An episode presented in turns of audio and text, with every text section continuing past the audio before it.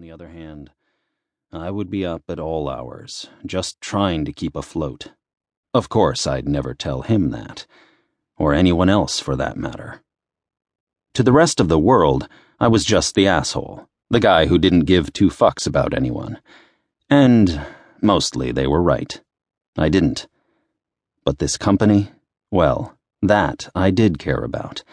It was the legacy that had been passed down through three generations of our family, and like hell would I let it slip through the gutter on my watch.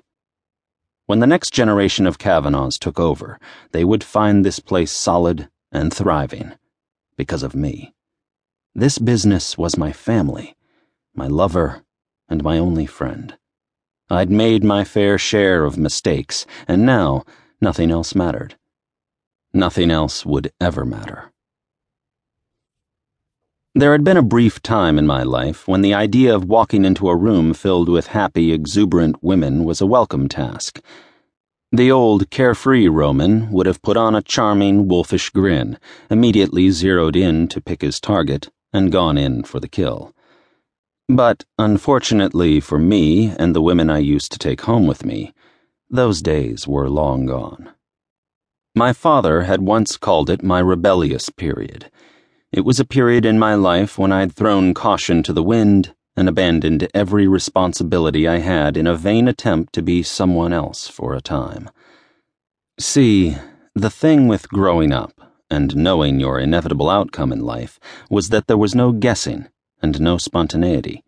Everything, every tiny detail, was already hashed out into a nice, neat, orderly package for you, and you'd find yourself powerless to stop it. As I'd watched my life slowly unfold while my brother and I were groomed from a young age to take over a life we'd had no choice in having, I'd decided to take another path, becoming the stereotypical rebel of the family. My parents believed Jude was the saving grace of our generation.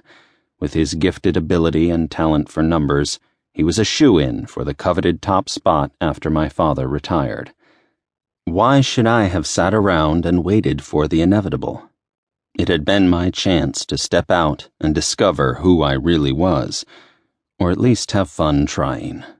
My father, of course, being the man he was, had spun my shenanigans into something more wholesome for the media, making me more of a modern day spokesperson for the family and the company we were known for. But we'd all known what I was doing. I had been turning away from my family. Or, at least, I had attempted to.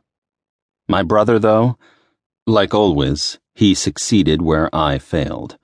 When he'd all but dropped off the face of the earth after the death of his fiancée, I had known my carefree existence was over. When our father's health had begun to decline, there was no one but me to take over the family business. Me, the cute but dumb one.